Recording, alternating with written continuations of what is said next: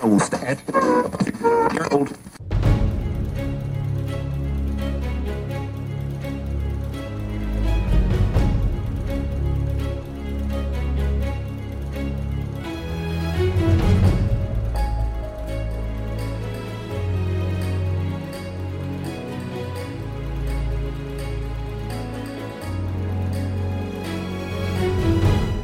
Salut et bienvenue sur Radio Taverne, le canal des bardes. Aujourd'hui, je suis avec Pierre Petitfrère, Nicolas Houdin et Niden Lafay, que j'ai eu la chance de rencontrer récemment à Clans, au-dessus de Nice. Au festival de Clans sort le grand jeu.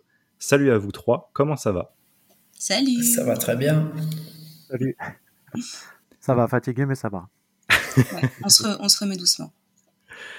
Alors pour contextualiser un petit peu tout ça, Pierre, Nicolas et Niden, vous êtes tous les trois à la source d'un jeu de rôle qui s'appelle Les Apprentis Sorciers. Pierre et Nicolas, vous êtes les co-auteurs et Niden, tu en es l'illustratrice. Et on va parler un petit peu de tout ça.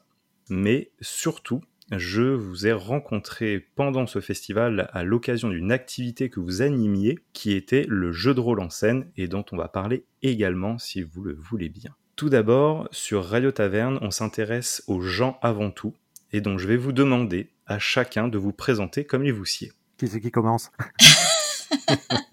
Allez, je me lance. Euh, bonjour, bonjour à tous. Je suis Niden Lafay, Laetitia Combe. Niden Lafay, c'est mon pseudo. Je suis illustratrice de jeux de rôle et de fanzine et j'ai débuté l'illustration dans le jeu de rôle avec euh, Pierre et Nicolas avec le jeu Les Apprentis Sorciers, qui a été une expérience qui a été longue. Hein. C'était 50 boulots jusqu'à trouver euh, un éditeur. Et après, j'ai continué à travailler avec d'autres maisons, notamment John Doe et Black Book sur Donjons et compagnie. Qui prend la suite? C'est Pierre. Les meilleurs en premier. Nicolas, il se cache au fond. Bonjour, je m'appelle Pierre Petitfrère. Alors, dans la vie, je suis directeur de centre de loisirs dans une association à Nice s'appelle La Sommeuse. Je suis aussi euh, professeur de théâtre comédien dans cette association et je gère aussi un petit club euh, jeu de rôle, pareil, dans cette association. Donc ça, c'est la vraie vie. Et sinon, euh, je suis co-auteur d'un jeu de rôle qui s'appelle Les Apprentis Sorciers avec Nicolas. Pour la petite histoire, je connais Laetitia depuis l'enfance, je connais Nicolas depuis le lycée, mais ce n'est pas moi qui les ai fait se rencontrer. Voilà. c'est vrai. Alors moi je suis Nicolas Houdin, je suis aussi euh, donc auteur des apprentis sorciers. Je travaille dans le ludique, donc tout ce qui est ludique, je fais de l'animation, je crée des festivals du jeu, j'essaye de faire des jeux euh, de société ou des jeux de rôle. Et j'ai une micro-boutique où je vends des jeux de société, donc euh, j'essaye d'avoir tout le panel euh, sur le jeu. Je suis aussi l'organisateur euh, du Festival du jeu de Clans depuis maintenant 10 ans. Et oui, comme je le disais, c'était la dixième année. Plus en fait, parce qu'on a eu une année de Covid, donc oui, sans, ouais. une année de Covid où il ne s'est rien passé, uh-huh. et une année où le festival a été virtuel. D'accord, vous avez essayé le, ce format-là. Ouais. Bah, c'était où ça ou rien du tout, donc eh comme on en avait marre de rien faire, on a profité d'essayer des nouvelles choses. Quoi. Ça nous a appris d'ailleurs pas mal de choses sur la technique, euh, sur le numérique. C'est intéressant. Mais c'était pas pareil. quoi. Alors on est aussi là pour parler de jeux de rôle et j'ai envie de vous demander du coup comment le jeu de rôle est entré dans vos vies. Oh là Ah, ça remonte C'est Nicolas qui m'a initié. Voilà, je lui passe la balle. avant ça, Pierre, on, avait des bouquins, tu sais, quand on était petit, qu'on s'échangeait, qui étaient les livres dont vous êtes le héros. Mmh. Et on les lisait souvent. Et euh, pour moi, c'est vraiment ma première entrée en jeu de rôle, c'est ça, quoi, je pense. Les livres dont vous êtes le héros. Après, le JDR en dur, ça a été du Donjons et Dragons et du Warhammer. J'avais 15 ans, 15-16 ans. Avec Alex qui fait partie des bénévoles. On se suit en fait, hein, tous euh, les uns les autres. On se connaît depuis qu'on est gamin, quoi. Avec Alex, on jouait aussi à Cops, euh, Vermine. Cendre, enfin voilà. Et on a fait les premiers euh, tournois de jeux de rôle au Festival de Cannes. Tu vas rire, mais c'est vraiment pas là que j'ai rencontré Nicolas, alors qu'il les faisait aussi. En fait, on s'est rencontrés bien plus tard, Nicolas et moi. Alors qu'on exploitait les mêmes, euh, la même boutique, euh, les mêmes gens, les mêmes personnes. Et moi, j'ai pareil, quand j'étais plus jeune, j'ai fait du livre dont vous êtes le héros. Et un jour, j'ai récupéré un livre de jeu de rôle qui s'appelle Deadland. J'ai commencé à faire jouer tout le monde, tous les gens. Pierre, Samy, une armée de gens. On était entre 10 euh, et 12 par soirée. Dans un 9 mètres carrés, ouais. Dans un 9 mètres carrés. et j'ai commencé, euh, ce qui est assez rare, je pense, euh, j'ai commencé meneur de jeu. du coup. Donc j'ai une approche qui est particulière hein, avec ça. Et est-ce que tu arrives à être joueur de temps en temps? Parce que ça, j'en parle souvent, c'est que quand tu es maître de jeu, généralement, tu es condamné à être maître de jeu. ouais, ça arrive, mais effectivement, c'est plus difficile. Mais je vois ce que tu veux dire. Les gens ont un peu une réticence, un peu peur que ça soit difficile. D'ailleurs, euh, on travaille beaucoup pour que ça soit accessible. Pour ma part, euh, je mets un point d'honneur à plus dire maître de jeu et à dire un meneur de jeu. Oui, c'est vrai. Maître, un mot qui fait toujours peur, maîtriser, il faut maîtriser. Alors que comme tu l'as dit tout à l'heure, euh, ça reste un jeu, c'est accessible à, tout le monde. quoi. Tout à fait. Du coup, vous nous parliez aussi de votre vie IRL, mais vous êtes lancés tous les trois, donc, dans la production de ce jeu de rôle, Les Apprentis Sorciers, dont on peut préciser d'ailleurs qu'il est édité par Posidonia Édition. C'est ça. Comment est-ce qu'aujourd'hui vous arrivez à faire cohabiter votre vie réelle et ce projet? Comment en fait ça s'est déroulé? Et comment vous vous organisez aujourd'hui en fait pour faire cohabiter ces activités parce que vous investissez dedans avec votre euh, vie euh, normale? Je sais pas si on a une vie normale. Je sais pas, eh ben euh, les gars, allez-y, euh, commencez, parce que c'est ça, vient de vous deux en fait, de, les apprentis sorciers. Moi j'ai suivi, j'ai pris le train en marche. bah, moi je dirais que bon déjà l'idée euh, à la base d'où est-ce qu'elle est venue. Moi, je me souviens à l'époque on jouait à une campagne de Marvel super héros, un jeu de rôle des années 80, un vieux vieux truc quoi de l'autre monde. Et je me souviens que c'est en découvrant le système de magie de ce jeu de rôle qui était en descend où là j'ai eu les premières idées, j'ai commencé à me dire, attends, si on le simplifiait. Du coup, bon, à la base, euh, qu'est-ce que c'est de créer un projet? C'est juste euh, une idée qu'on écrit sur deux petites feuilles, qu'on montre à son copain, donc Nicolas. Et je me souviens très bien de cette soirée où Nicolas, il a vu euh, mes deux, trois lignes de règles. Il a dit, allez, Banco, je vous fais jouer. On s'attendait même pas à ça dans la soirée. Du coup, il nous a fait jouer et à partir de là, on a démarré. Au début, c'était juste quelques petites idées par-ci, par-là. Je ne saurais pas dire si on s'est engagé à 100% dans le projet euh, dès le début. Je pense qu'au début, euh, on avait plus quelques petites idées qui venaient euh, par-ci par-là. Et il y a un moment où on a commencé à tout rassembler, à le présenter une première fois au FIGE. parce que oui, il faut le préciser, le Festival international du jeu, il y a donc l'association Le Graal qui permet à des auteurs de jeux de rôle en devenir des auteurs de jeux de rôle euh, indépendants de présenter euh, leurs jeux dans un festival euh, comme ça. Et du coup, après, à partir de là, quand on a des premiers retours, un éditeur qui s'intéresse à nous, bon, c'est là où on commence à s'y mettre à, à 100%. Quoi. Plus de ça, on travaille aussi dans le domaine, c'est-à-dire que comme on fait, Pierre et moi, on fait de l'animation, du coup, tout ce qui est idée euh, jeu, on peut essayer de les adapter pour voir déjà ce que ça donne avec euh, les enfants. C'est aussi ce qui nous a permis euh, de tester plein de formats, plein de visions sur le jeu de rôle et même sur certains jeux de société, sur des wargames. Pierre a eu de super idées pour parce que les centres, hélas, n'ont pas beaucoup de budget pour les enfants, mais par exemple faire des wargames mais à bas coût avec des pièces d'échecs. Mmh de faire du jeu de rôle pareil à bas coût avec une idée, juste un seul dé ou 3D, hein, des systèmes très simples. Donc, comme disait Laetitia, c'est un peu particulier pour nous parce qu'on travaille à moitié la IRL et à moitié dans le réel. Du coup, les deux se lient euh, assez bien. assez naturellement. Alors, puisqu'on parle justement des apprentis sorciers, eh bien, euh, je vous propose que vous nous parliez euh, justement de ce en quoi ça consiste. Alors, le principe des apprentis sorciers, l'idée générale, c'était de pouvoir faire ce qu'on voulait avec la magie. En fait, euh, marre de tous ces systèmes où, euh, soi-disant, on peut tout faire et finalement, il y a des niveaux, il y a des sorts à apprendre, etc., etc. Pierre voulait, avec l'idée qu'il parlait tout à l'heure, c'est-à-dire par rapport au système de magie de Marvel, mmh euh, la possibilité de faire ce qu'on voulait. Il fallait que le MJ s'adapte, le joueur demande ce qu'il veut, il faut que le MJ ait la possibilité, bon, d'avoir les outils bien entendu, mais de s'adapter pour n'importe quelle demande qui sort pas du jeu, mais n'importe quelle demande pouvait être réalisée. Mmh du coup, Pierre a pensé à, un système qui était très simple, un système AD9. En fait, hein, parce qu'on a un système, nous on, dit que c'est un système AD9, mais en vrai c'est un système AD10, mais D9 parce que le 0 est un 0. Mmh et du coup, ça a permis d'équilibrer et euh, d'engendrer quelque chose de vraiment très rigolo. Quand on fait un 0 et qu'on fait de la magie, il se passe une catastrophe magique. Et là où Pierre a eu une idée euh, hyper intelligente, c'est euh, quand on fait zéro, d'ordre général dans les jeux, c'est un échec critique et il se passe pas grand chose. En vrai, on casse son épée, tout ça. Là, l'idée, c'était pas forcément de rater, c'était que le meneur de jeu, narrativement, trouve quelque chose.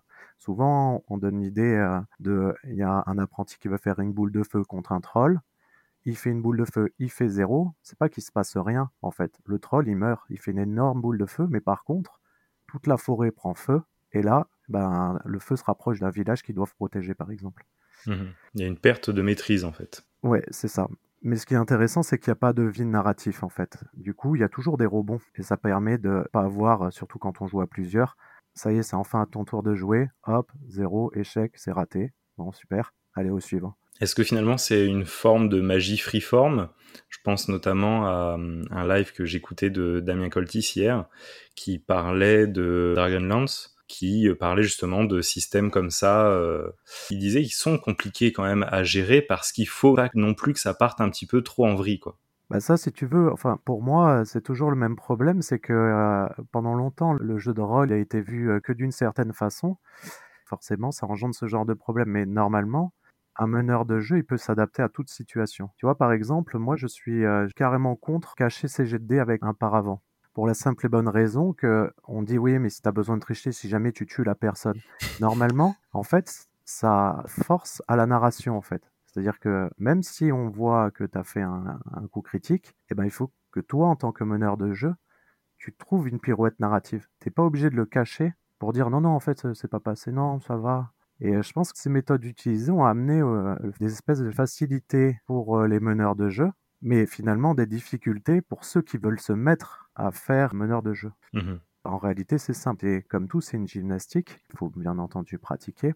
Mais au fur et à mesure, avec tous les projets, toutes les idées euh, qu'on a mis en place, on s'aperçoit que c'est faux qu'un enfant euh, qui n'a jamais fait, par exemple, de jeu de rôle, il fait euh, une partie avec des systèmes bien entendu simples. Hein. Mais il fait une partie et derrière, il peut largement mener une partie. Mmh Moi, il y a un truc que je trouve intéressant dans l'arbitraire. Il n'y a pas longtemps, euh, j'avais une discussion avec euh, Sami Benjouda, dont je parlerai peut-être tout à l'heure, euh, sur le fait que dans le jeu de rôle, se soumettre à l'arbitraire, au hasard absolu, c'est intéressant. Parce que, alors il y en a beaucoup, ils n'aiment pas ça. Ils n'aiment pas entreprendre une action sans être sûr à au moins plus de 50% que l'action peut être réussie. Mais c'est intéressant d'avoir. Je vois très bien de quoi tu parles. Oui, voilà. c'est intéressant de se soumettre à l'arbitraire parce que finalement, euh, l'arbitraire, il est juste là pour dire euh, est-ce que la situation va dégénérer ou pas. Et ça, c'est intéressant parce que si on sait que la situation ne va pas dégénérer, euh, bah, c'est comme euh, regarder un film. On sait que ça va bien se finir à la fin, la plupart du temps, hein, bien sûr. Et on va pas être surpris. Mais dans le jeu de rôle, ça peut mal se terminer pour tout le monde à n'importe quel moment. Euh, moi, là, j'ai fait une partie pendant Clans.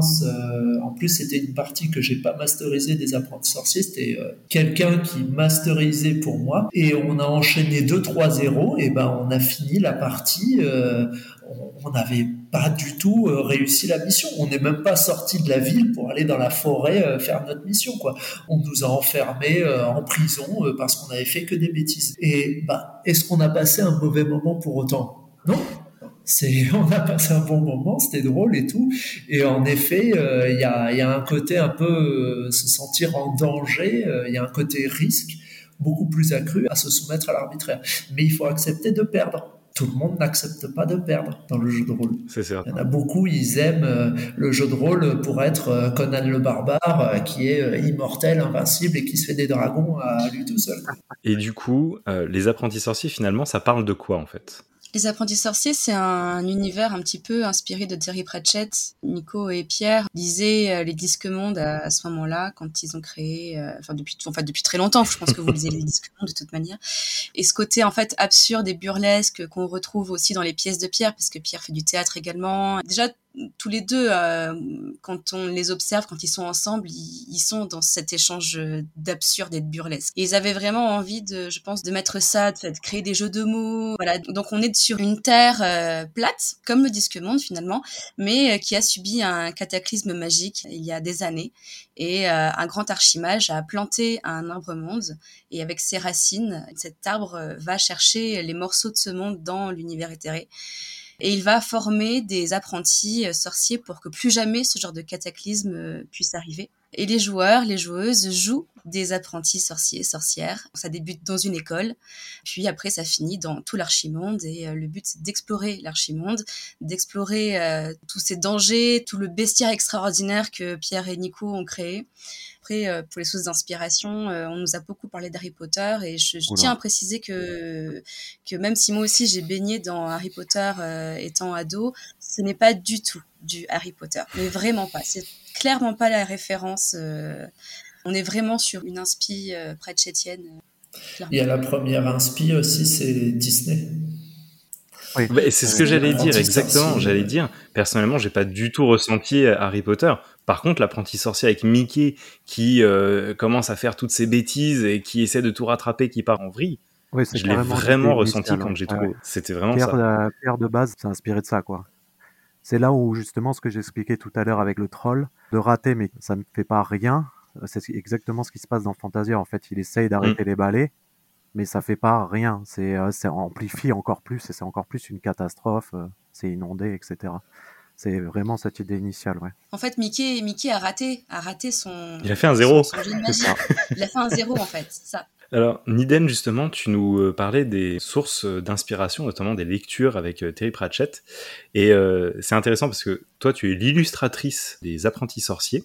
Je te propose justement de parler un peu de ton travail parce que la ligne graphique est quand même un petit peu euh, particulière. D'ailleurs, on peut le voir via la vignette que j'utilise pour parler de vous euh, sur Instagram avec euh, ce mage à œil unique et encapuchonné. donc, quelles sont toi les sources d'inspiration que tu es allé chercher pour créer l'ambiance, l'environnement, l'univers des apprentis sorciers? Quelle direction tu as voulu donner en fait à l'ouvrage avec ton travail? Bien, il y a plusieurs directions finalement. Bah, déjà, il y a la direction euh, des auteurs qui m'ont dit euh, tu fais absolument ce que tu veux. Alors, euh, ça, ça me donnait pas vraiment de cadre. J'ai commencé à insister en disant oui, mais bon, quand même, il faudrait peut-être que voilà, parce que si je commence à faire des choses qui vous plaisent pas, puis alors Nico me disait non, mais tout ce que tu vas faire, ça, ça va nous plaire. Et puis et puis Pierre, Pierre me dit mais tu sais, tu baignes dans le conte. Ma mère organise un festival du conte. D'accord. Et il me dit, tu baignes dans le conte depuis que toute petite, euh, apporte-nous ça, apporte-nous le conte. Voilà, je pense que ça a pas mal dirigé mon travail. Ensuite, euh, je crois que mon premier travail d'artiste a été euh, de créer de la calligraphie des enluminures il y a des années maintenant. Je suis historienne spécialiste en histoire médiévale et du coup, je, voilà, je pense que on retrouve un petit peu peut-être dans les manicules, par exemple. J'avais créé, créé, des petites manicules, j'avais créé des lettrines également. Euh, voilà, on retrouve ce genre de choses dans la composition de la maquette. Et après, j'ai fait un choix esthétique et artistique, mais c'est aussi, des fois on me reproche de mettre du politique, ce qui ne l'est pas, mais pour moi c'est quand même un choix politique, c'était de, rester dans euh, une technique traditionnelle. Mhm. Tout comme Pierre et Nicolas militent pour créer du jeu de rôle à partir de rien mhm. et, que ce soit à moindre coût, euh, moi je milite pour qu'on fasse de l'art à partir de rien et que ce soit à moindre coût. Je milite pour le street art, pour que l'art soit visible pour tout le monde, je milite pour sortir des galeries mhm. et je milite aussi pour euh, ne pas s'en mettre pour tarif afin de créer de belles illustrations. C'est pas en ayant la dernière euh, tablette et le dernier logiciel et les derniers feutres à alcool qui coûtent un rein qu'on va faire des belles illustrations. Donc j'ai décidé, c'est vraiment un choix euh, presque déontologique, hein, de travailler au graphite, toutes les illustrations. T'as beaucoup de points communs avec Akae du coup. Oui. Vraiment beaucoup. On en a beaucoup parlé, moi justement, ouais. ouais, ouais. Ok. Alors, Nicolas, tu nous en as glissé euh, quelques mots en début d'interview. Tu es également l'organisateur du festival de Clans sur le grand jeu. C'était la dixième édition cette année et euh, j'aimerais euh, qu'on en parle un petit peu si tu veux nous en dire quelques mots. Oui. Bah, comme je l'ai dit tout à l'heure, donc j'ai créé il y a dix ans le but, c'était de faire tout le contraire de Cannes, c'est-à-dire que les gens soient un maximum solidaires, qu'ils se connaissent et que ça soit une autre ambiance, que ça soit pas une ambiance aussi euh, fastueuse. Ouais, voilà, on pourrait dire, on pourrait dire ça. Plus festive. Plus festive, voilà. Que ce soit un vrai festival en, réalité, et pas simplement une convention. Mhm. Et pour ça, bah, j'ai demandé à tous les gens que je connaissais, que j'estimais beaucoup. J'aurais mhm. demandé euh, si ça les intéressait de participer au projet. Et à partir de la première année, euh, bah, ça a bien marché. Au fur et à mesure du temps, ça, ça s'est développé, développé, développé. Maintenant, il y a quand même, euh, je pense qu'on peut être fier de ce qu'on a fait. Il y a quand même pas mal de monde, quoi. Oui, c'est vrai que c'était moi qui connaissais pas du tout. C'est un petit village, Clance. Et quand tu arrives et que tu as ces deux énormes tentes dressé en centre du village, euh, qu'en fait tu as d'autres activités qui se passent un petit peu partout, qui sont répandues un petit peu partout, qui permettent aussi d'ailleurs de découvrir un petit peu plus euh, cet endroit. C'est finalement très dynamique en fait. C'est plein d'activités et c'est aussi très familial. Euh, c'est ce que j'ai pu remarquer puisque j'y suis venu aussi avec ma femme et mon bébé. Et c'était très accessible. Il y avait vraiment une ambiance très différente, comme tu disais d'une grosse convention comme peut être celle du FIGE. C'était vraiment festif au sens de même, je trouve, dans le cadre du JDR, d'une fête médiévale presque, tu vois, quelque chose comme ça. Clans, c'est le village dans lequel j'ai grandi. J'avais un an quand mes parents y ont aménagé. Mhm. Nico, maintenant, Nico et moi, on est mariés. Mhm. Mais euh, quand il est arrivé euh, dans ce village il y a 14 ans, il a dit, euh, quand il a vu toutes les, toutes les fêtes qu'on y faisait, mhm. puisque ma mère est la donc, présidente de l'association Les Ampis, qui est l'association culturelle de Clans, et elle organisait déjà euh, euh, un gros festival qui est la Nuit du Conte, euh, et puis sporadiquement, du coup, éparpillé dans toute l'année, de petites manifestations culturelles. Et Nico a dit, moi, j'aimerais bien faire un festival du jeu ici, je pense qu'on peut y arriver. Et puis alors, du coup, je l'ai regardé, je lui dis, mais t'es sûr Il me dit en rigolant, mais avec cette pointe de sérieux comme il l'a aussi. Euh, genre, on sait pas trop s'il est sérieux ou s'il plaisante. Il me dit, ah ouais, ouais, ça va être plus grand que Cannes. du coup, il en parle à ma mère et ma mère lui dit, allez, banco, euh, banco euh, on, le fait. Honnêtement, euh, je me suis dit bon, euh, j'y croyais hein, au festival du jeu quand il a dit on va le faire. Euh, j'y croyais vraiment, mais je pensais pas que ça prendrait autant d'ampleur. Moi, je hmm. pensais que ça resterait une petite fête de village où en fait on est entre nous et, on fait une grosse bouffe et, puis on joue à King of Tokyo. Enfin, voilà des, des trucs comme ça quoi. Enfin, et en fait je m'imaginais pas qu'on aurait un pôle jeu de rôle, un pôle jeu, un jeu de plateau, un concours de prototypes de jeux, qu'on aurait des spectacles. La murder party, c'est une activité, euh, c'est une murder party avec 100 personnes, 100 joueurs. C'est un truc énorme parce que je vois pas dans d'autres euh, grosses conventions. Mhm dans les conventions, en fait, on va avoir des boutiques, des éditeurs euh, qui viennent avec leurs auteurs, qui font tester leurs mhm. jeux. Tout le monde vient tester les jeux, tout le monde vient tester les nouveautés. Et puis, euh, en fait, finalement, euh, à la fin, tout le monde est crevé et c'est tout, quoi. Mhm. Là, quand on repart de notre festival, moi, j'ai l'impression, en fait, que tout le monde repart avec une banane jusqu'aux oreilles et s'est dit, ouais, mais en fait, c'était trop bien de courir dans toutes les rues du village pour aller à la recherche du Graal. Et les gens se sont amusés avec leurs enfants. Moi, j'ai des amis qui, quand ils partent en convention, ils font garder leurs gosses par les grands-parents et là, en fait, c'est pas, ils viennent avec toute la tribu, quoi. et mm, c'est génial parce que sur dix ans, maintenant, on les connaît, on les voit grandir, on voit les mêmes têtes, on voit de nouvelles personnes aussi. Et le festival, il grossit d'année en année. Et ça, c'est super, c'est super top. Et on peut dire d'ailleurs dans tout ça que tu n'as donné qu'une poignée d'activités du festival parce que vraiment le programme est assez large. J'incite toutes les personnes qui nous écoutent à aller euh, jeter un œil au site qui vous donnera un aperçu du programme et, je l'espère, l'envie d'aller à la prochaine édition. D'ailleurs, Nicolas, on n'a pas parlé, et Niden a commencé à dire quelques mots, on n'a pas parlé de ce concours de prototype de jeu. Oui. Alors, euh, le concours de prototype de jeu, les auteurs nous envoient des jeux non édités. Le jury sélectionne cinq jeux, testés tout au long du week-end par le public. Et après, on fait une moyenne et on note. Et euh, le gagnant donc, du concours qui s'appelle le prix Trémagne, qui est le nom de la montagne euh, la plus haute de Clans, a une place au Protolab à Cannes. Cette année, c'est particulier parce qu'à Cannes, ils changent leur format, donc on va voir comment on va se réadapter. Mmh voilà, l'idée c'est de mettre en avant des auteurs. Je ne sais pas si les gens savent, mais c'est très difficile euh, quand tu es auteur de te mettre en avant, surtout maintenant qu'il y a énormément, énormément de projets d'auteurs qui font des jeux, que ce soit en jeu de mmh. société ou en jeu de plateau. Là, en l'occurrence, c'est jeu de plateau. Je ne sais pas si j'ai dit, hein, mais le concours est jeu de plateau. Et cette année, c'était la quatrième édition.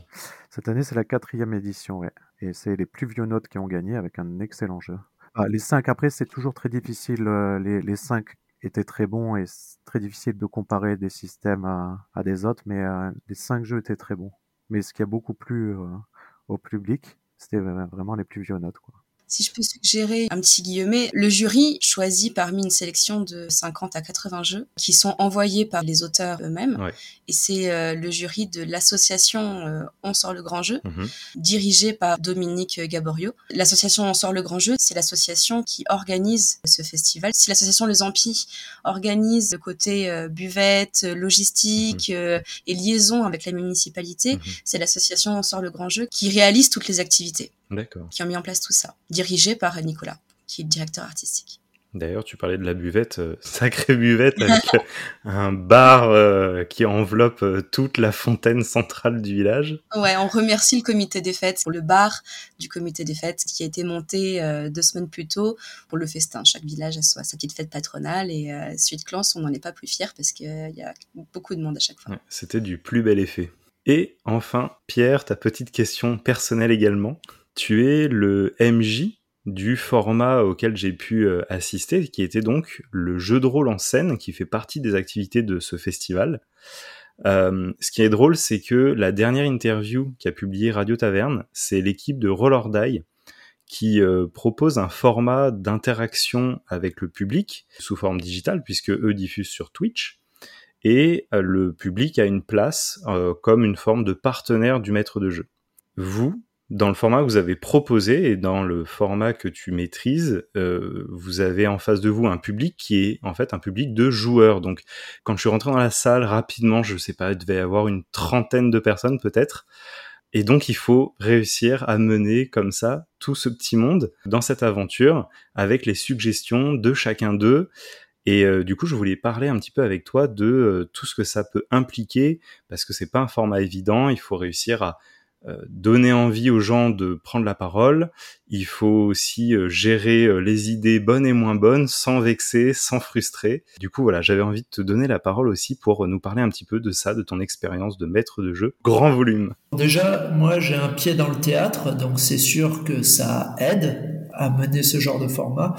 Mais c'est surtout le pied, euh, comme disait euh, tout à l'heure Nicolas, c'est le pied dans l'animation en fait qui a donné naissance à ça. Euh, alors je sais plus comment l'idée est venue, même on en parlait peut-être avec Nico et tout, je sais plus exactement, mais je me souviens la première fois que j'ai expérimenté ça, je travaillais à Cannes à ce moment-là, dans des centres de loisirs à Cannes. J'avais été occasionnellement directeur de quelques semaines d'un centre de loisirs en été. Du coup, j'avais toute une équipe d'animateurs à portée de main et c'est là où euh, j'ai voulu euh, expérimenter ça pour la première fois avec euh, des publics enfants. Les autres centres de loisirs extérieurs qui venaient dans notre centre de loisirs pour voir un petit peu le petit jeu qu'on avait préparé. Et du coup, c'est comme ça que j'ai expérimenté euh, la première fois. Dans un format où euh, c'était pas tant le maître du jeu qui était plus important, mais on avait deux animateurs qui chacun faisait un héros. enfin, on avait un héros, une héroïne. Déjà au début, ils se battaient pour savoir pour lequel on allait voter, pour savoir qui serait le héros ou l'héroïne.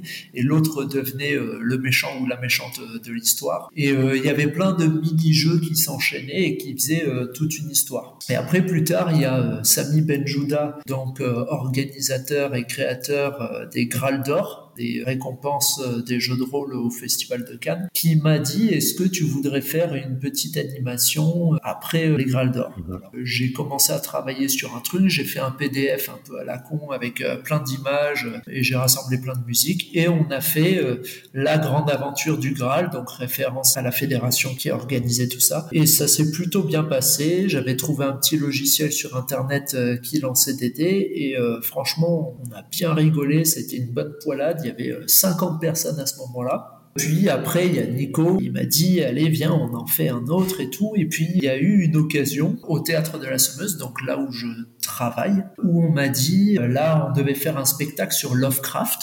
Et ça s'est annulé. Du coup, on a deux dates est-ce que tu aimerais pas faire un truc euh, sur Lovecraft avec euh, tes jeux de rôle en scène dont j'avais un petit peu déjà euh, parlé? Ben, J'ai dit bah oui, pourquoi pas. J'ai rappelé Nico, je lui ai dit allez viens, on fait un truc Lovecraft. Alors c'était pas du tout notre truc, on n'a jamais joué à Lovecraft, Cthulhu, le délire où tout le monde se suicide à la fin, c'était pas trop notre délire dans les jeux de rôle. Mais on a essayé, on a tenté et franchement ça a été une super bonne expérience. Euh, il y a plein de gens qu'on connaissait pas qui sont venus euh, du coup euh, voir le jeu. Le scénario était inspiré du cauchemar d'Ismouth, pour ceux qui connaissent la nouvelle, et mettait les gens dans une situation où tout le public partageait le corps d'une seule personne et il se réveillait dans un asile. Donc en fait, tout le public jouait un schizophrène. Donc déjà là, ça plante le décor dès le début. Et au fur et à mesure, les gens comprenaient, apprenaient pourquoi ils étaient dans ce corps, qui ils étaient. Et à la fin, bon, il y avait euh, une fin, là, Lovecraft, ça se finissait euh, pas forcément bien. Il y avait plusieurs fins possibles, mais euh, il n'y en avait pas forcément qui finissaient bien. Mais le public avait passé un super bon moment et nous aussi. Puis après, il y en a eu d'autres qui se sont faits. Euh, j'en ai fait tout seul, j'en ai fait avec Sami Benjouda, j'en ai refait à, bah, Clans euh, avec tout le monde là du coup, euh, avec Nicolas et avec d'autres qu'on a recrutés sur le moment. C'est une aventure qui va continuer, qui tend à s'améliorer encore. Et excellente expérience d'ailleurs dans le public puisque j'y étais. C'était une très bonne découverte pour moi et ça me parlait un petit peu parce que j'avais des idées de projets un peu approchantes de ça et ça me faisait un peu envie. Donc j'étais très content de pouvoir euh, voir ce que vous aviez euh, proposé euh, dans ce format-là. C'était une première pour moi. Et franchement, c'était mené avec brio. Vraiment bravo. Très très intéressant. Bah, merci. merci. Alors les amis, comme je vous en parlais, l'objectif de Radio Taverne, c'est de populariser le jeu de rôle. Pour ce faire, on travaille à défaire les freins les a priori que peuvent avoir certaines personnes à passer le pas de l'initiation, de la découverte. Donc, j'ai envie de vous demander, qu'avez-vous envie de dire aux gens qui hésitent à essayer le jeu de rôle? Bah, Que c'est pas difficile, que déjà c'est un jeu de société avant tout. Les gens ont tendance aussi à, classer le jeu de rôle à part, même euh, mm. d'ailleurs on s'aperçoit, on le fait aussi un peu instinctivement, il y a des zones de jeu de rôle et il y a des zones de jeu de société, mais finalement le jeu de société c'est un jeu de rôle aussi. Quoi. Il peut y avoir plein plein de formats et finalement, bon, c'est pas le meilleur des exemples, mais euh, c'est quand même un début. C'est euh, quand on fait un loup-garou, c'est un début euh, de jeu de rôle, même si c'est assez limité. Quand on joue à un livre dont vous êtes le héros, c'est pareil, c'est un jeu de rôle. Quand on joue à Pour la Reine, pour ceux qui connaissent, ceux qui font un peu plus de jeux de société, euh, c'est un début de jeu de rôle. C'est sûr que c'est pas autant libre que du jeu de rôle euh, entre guillemets classique, mais il y a plein de façons, plein de formats et plein de choses qui permettent de faire du jeu de rôle finalement. Et si c'est possible d'en faire dans le jeu vidéo, pourquoi ça serait plus difficile de le faire euh, dans la réalité? Voilà. je vois euh, les gens se mettre des freins euh, vraiment facilement. Quand je dis les gens, c'est moi aussi. Hein. Je n'ai pas de différenciation. Hein. Là, par exemple, cette année au festival, il y a donc des gens qui viennent pour s'inscrire à la Murder, et puis ils se rendent compte finalement bah, qu'ils pourront pas euh, tous être inscrits à la Murder parce que toutes les places sont prises, il reste que trois places, et bah, ils étaient sept. Et du coup, ben il y a que trois personnes qui pourront jouer à la Murder, et le reste, ben ne peuvent pas s'inscrire. Je leur dis, mais si vous aimez les Murder Party, vous aimerez forcément le jeu de rôle. Alors allez vous inscrire à la Nocturne de jeu de rôle. Et euh, ils me disent non, bah nous, nous, on n'a pas d'imagination, on n'y arrivera pas. J'essaie de les convaincre et j'y arrive d'ailleurs, mais parce que je, je leur dis, mais c'est pas vrai parce que l'année dernière vous jouiez à la murder, vous jouiez les enquêteurs et vous, jouiez très très bien les enquêteurs. Donc là c'est pareil en fait, vous allez mhm. jouer les enquêteurs mais dans un autre jeu, assis autour d'une table, vous allez pas courir partout et vous allez boire des bières et euh, ça va bien se passer. Finalement ils y sont allés, et ils sont éclatés, ils sont venus me voir en me disant ah merci, je connaissais pas, c'est trop bien et tout, non, non. tu crois qu'on peut en faire avec les enfants et tout, ah ouais, bien sûr, il y a le, les comptes ensorcelés, je leur dis, il y a plein, plein de petits jeux pour les gamins et tout. Donc ils étaient super contents.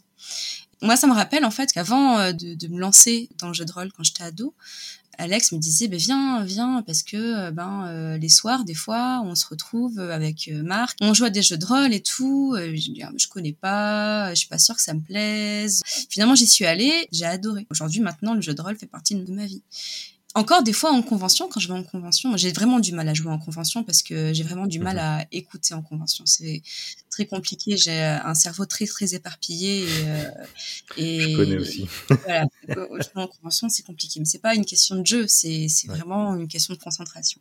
Mais je me rappelle avoir euh, eu des, des, freins à jouer à certains jeux. Par exemple, Cthulhu, au départ, euh, alors, alors, que maintenant j'adore Cthulhu, j'adore ça.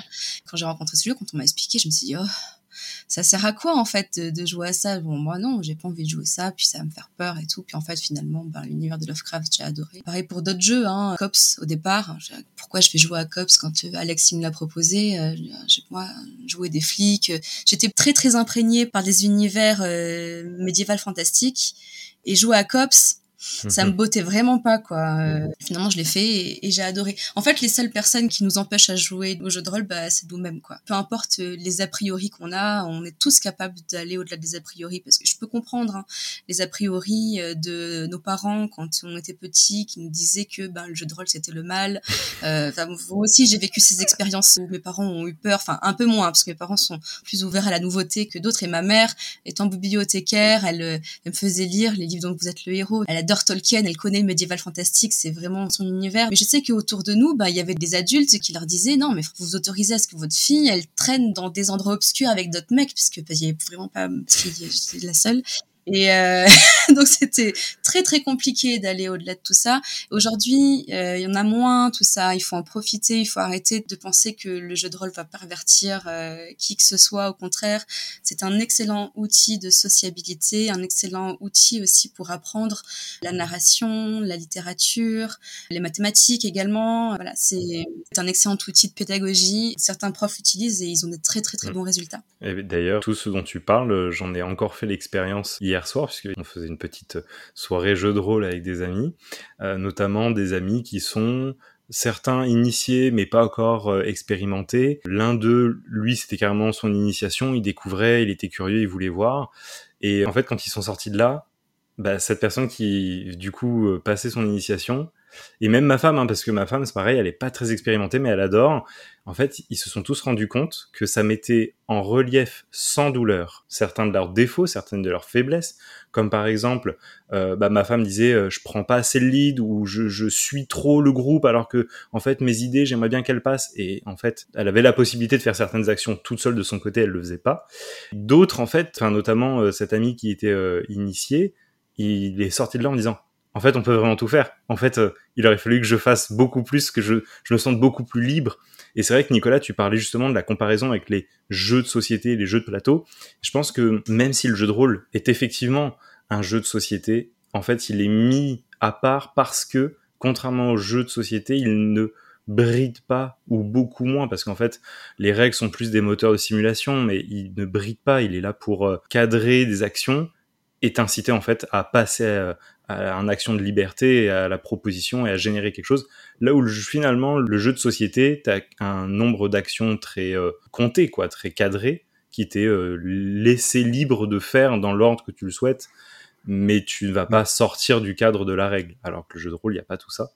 Et euh, ouais, complètement d'accord, Niden. Hein, euh, L'outil aujourd'hui, le jeu de rôle est un outil, un outil pédagogique, un outil social. Il est au-delà du cadre du jeu simple. C'est une vraie expérience. Je rajouterais même que, bon, tout à l'heure, on parlait des bons meneurs et des bonnes meneuses. Pour ma part, moi, j'ai une autre vision de mener un jeu. Euh, je sais que mener un jeu, quand on est rôliste, euh, qu'on n'a jamais mené, ça peut être compliqué. On n'a pas forcément envie de le faire et pourtant, euh, c'est un pied total à faire. Donc, oser mener, c'est vraiment super, mais ne vous inquiétez pas. Oui, il y a des très très bons meneurs, des très bonnes meneuses. Il y en a même qui en font un mmh. métier aujourd'hui. Mais dans un cadre de jeu, euh, on peut tester, on peut faire des erreurs, euh, c'est pas grave. Rien n'est irréparable. Vous pouvez mener, vous planter, et en fait, en réalité, vous allez très certainement vous surprendre et très certainement être meilleur meneur que vous ne pensiez l'être. Franchement, j'en suis sûr. C'est ce qui se passe à chaque fois. Justement, c'est la question qui suivra, mais d'abord, il y a Pierre qui voulait dire un truc. Oui, par rapport au jeu de rôle, déjà, on a tous fait du jeu de rôle, mais on s'en souvient pas.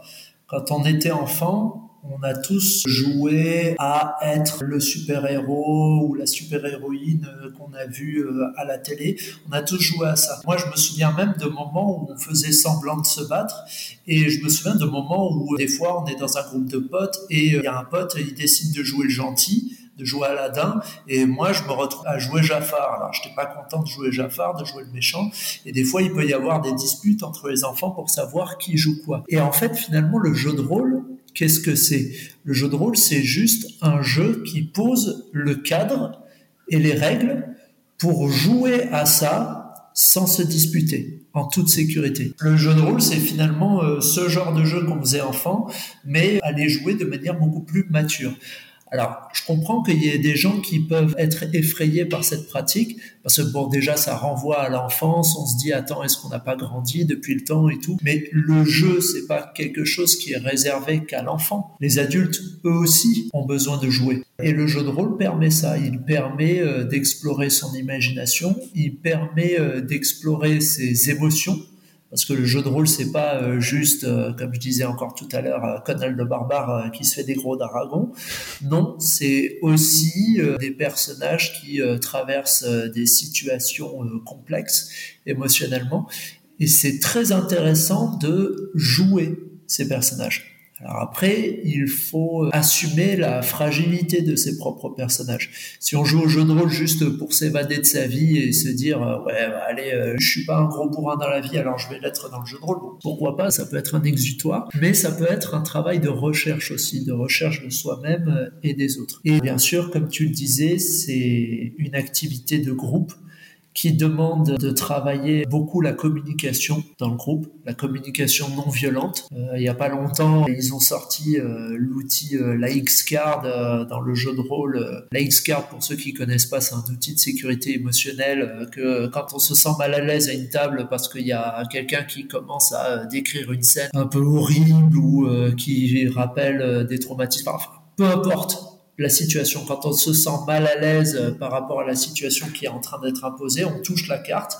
Normalement, tout le monde voit qu'on touche la carte et tout le monde est censé passer à autre chose sans dire ah pourquoi tu te sens mal à l'aise? Ah ça va c'est juste pour rire et tout ça. Enfin, voilà. Parce que des fois, oui, on peut se retrouver dans des situations euh, très complexes et euh, c'est important justement de communiquer là-dessus, de faire en sorte que ça reste bienveillant, ça reste bon enfant. On est là pour s'amuser avant tout. On n'est pas là pour pour aller dans l'extrême. Oui, voilà. On n'est pas là pour aller dans les extrêmes.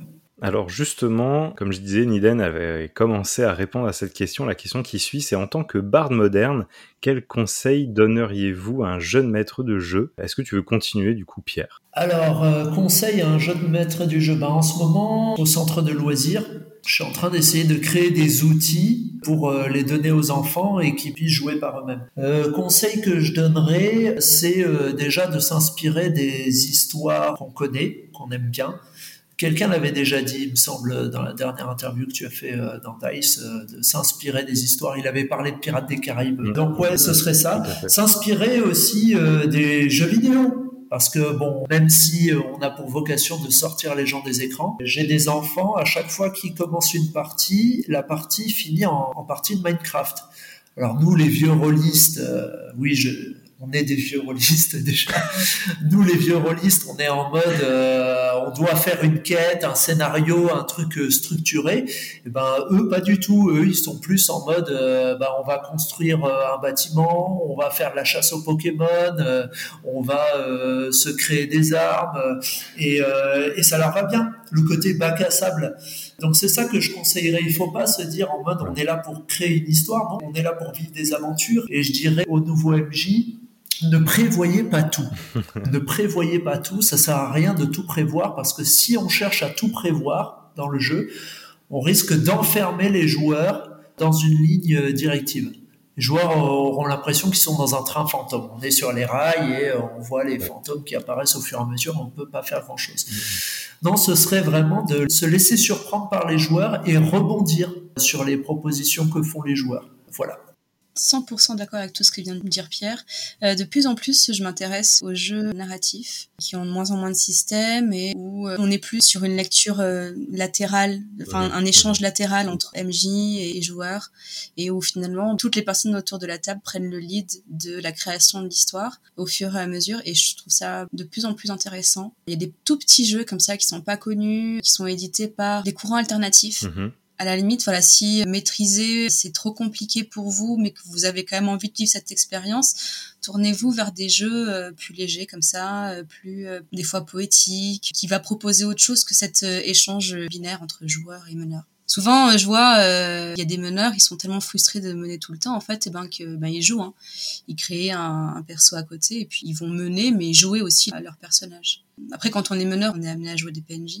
Mais je me rappelle que Nico, par exemple, ça lui était arrivé, voilà, de jouer son personnage en même temps qu'il menait. Quoi. Quand on se connaît bien aussi, quand on connaît bien les gens qu'on a à notre table, on peut se permettre ce genre de choses. C'est-à-dire, euh, je me rappelle avec Samy, on avait fait, souvent, on, on s'échangeait au cours de la partie le lead. Il commençait par mener et puis après c'était moi qui menais et en fait euh, on n'avait pas forcément décidé euh, ensemble de euh, la finalité du scénario. Hein. Mhm. Franchement quand on se connaît bien et c'est pas grave en fait si l'autre ne va pas dans le sens de votre scénario il va ailleurs mais c'est juste voilà on récupère le lead et après on le lui redonne. Même plusieurs fois on était trop MJ alors qu'on était six joueurs à la table ça tournait en fait.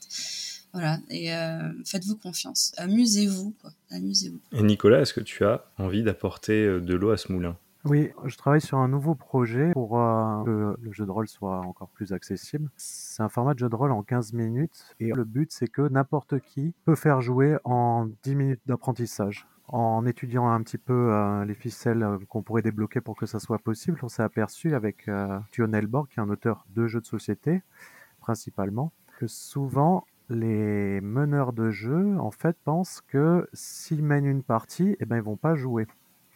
Alors mmh. que ce n'est pas vrai, que c'est juste une façon de jouer qui est légèrement différente, mais il faut absolument qu'ils jouent. Et je pense qu'il y, a, aussi ce problème-là, euh, au-delà de, dire que c'est difficile, à se dire, euh, ben en fait, moi je suis un livre de règles, quoi. Mmh je joue pas, c'est moi le bouquin, quoi. Comme dans un jeu de société, il serait euh, le livret de règles, quoi. Ouais, totalement c'est encore un problème euh, supplémentaire par rapport à l'imagination qu'on peut se faire que ce soit extrêmement euh, difficile. Ou pénible en tout cas. Ou pénible.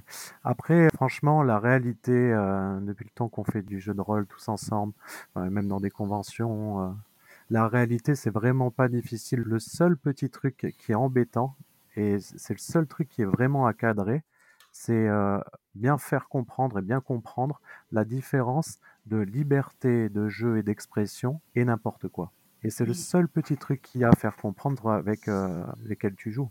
Mmh Après, il y a plein plein de conseils qu'on pourrait donner, on, pourrait y passer des heures, mais il euh, faut essayer de, un maximum s'écouter, laisser euh, les joueurs parler, leur laisser à peu près le même temps, essayer de, tirer les gens lorsqu'ils ne parlent pas assez, essayer de dire, mmh et toi, qu'est-ce que tu fais dans cette situation? Essayer de les galvaniser parce que finalement, meneur de jeu, pour moi, c'est juste euh, galvaniser euh, les joueurs et, euh, et, une partie. Oui, on est un petit peu un chef d'orchestre d'interaction sociale. c'est ça, c'est carrément ça. Alors les amis, on arrive au bout de l'interview, mais avant, il y a le rituel du passage de flambeau sur Radio Taverne. Qui, après vous, devrait apporter justement sa pierre à l'édifice, le jeu de rôle, qui devrait passer au micro de Radio Taverne alors soit vous me donnez un nom pour vous trois, si chacun de vous a une idée et a envie de donner euh, le nom de quelqu'un, vous êtes libre de le faire. Simon et Manon Lee. Euh, sans hésiter, euh, Simon et Manon Lee aussi. J'en ai trois. en fait, Pierre, il a ramené les trois noms à lui tout seul. Sami Benjouda. C'est notre ami hein, déjà avant tout, mais euh, pour nous, mais c'est le président du Graal, le groupement azuréen des associations ludiques. C'est le Graal, c'est quoi? C'est une fédération d'associations qui a été créée pour euh, être en lien avec le FIGE, Festival international du jeu à Cannes. Il y a des associations de jeux de rôle, de wargames, de de grandeur nature, etc. Enfin, je connais pas toutes les associations qui en font partie, mais elle permet déjà à des euh, auteurs euh, indépendants de se présenter euh, à des éditeurs. Nous, c'est grâce à ça qu'on a pu se faire connaître de notre éditeur. Mais Sami Benjouda, c'est aussi le créateur du prix Les Graals d'Or, une récompense de jeu de rôle au Festival international du jeu à Cannes et il participe à pas mal de choses euh, au niveau du jeu de rôle. Donc voilà un conseil déjà de quelqu'un à interroger. Deux autres noms, mais qui sont un seul nom, c'est deux prénoms et un nom. C'est euh, Simon et Manon Lee. Je crois que ça va faire une redite. Ah, bah voilà. bah voilà, une redite. Parfait. Vous êtes raccord. on est raccord, on est raccord. Et c'est qu'il faut aller les voir. C'est important. Eh ben, on va y aller. Il n'y a pas de souci. oui, ils sont très intelligents, très humains. Quelque chose de beaucoup plus profond. Ouais, plein, de projets intéressants, vraiment d'une intelligence et d'une humanité exceptionnelle. On va aller chercher ça. Est-ce que vous avez un petit mot à dire au sujet de Radio Taverne? Bah, bah, c'est vraiment super cool parce que nous, euh, enfin, parlant mon nom, mais je pense que tout le monde sera d'accord. Nous, on cherche euh, bah, à faire exactement ce que toi aussi tu cherches à faire, euh, démocratiser, développer le jeu de rôle. Donc, c'est cool qu'il y ait un nouveau support pour pouvoir le faire. bah, pareil, oui. plus on parlera du jeu de rôle, plus on montrera aux gens que en fait, c'est du tout public c'est pas euh, une activité qui est réservée à des experts, euh, c'est du tout public. Et les enfants peuvent y jouer, les adultes peuvent y jouer, tout le monde peut y jouer.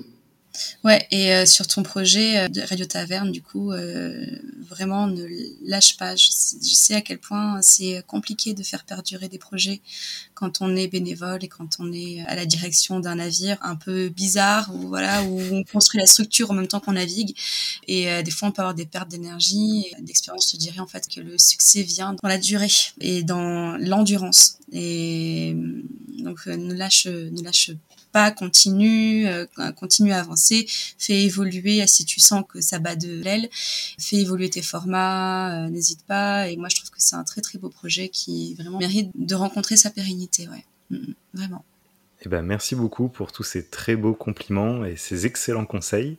Niden, Nicolas, Pierre, merci d'avoir été avec nous. Ben, merci à toi. Merci de nous avoir merci à toi. Quant à toi qui nous écoutes, j'espère que cette interview t'a plu. C'était euh, Les apprentis sorciers aux éditions Posidonia Éditions. Et tu peux euh, notamment les retrouver sur Instagram, tu peux retrouver aussi sur différentes boutiques sur Internet et sur euh, le programme de Clans sort le grand jeu. J'espère que d'ailleurs on t'y verra à la 11e édition. Si tu souhaites euh, soutenir Radio Taverne, eh bien, tu sais ce qu'il te reste à faire. Euh, attribuer la note de ton choix sur ta plateforme d'écoute favorite, en parler autour de toi et le partager sur les réseaux. En attendant, je te dis à très vite pour une nouvelle rencontre. C'était Bax derrière le micro. À très bientôt.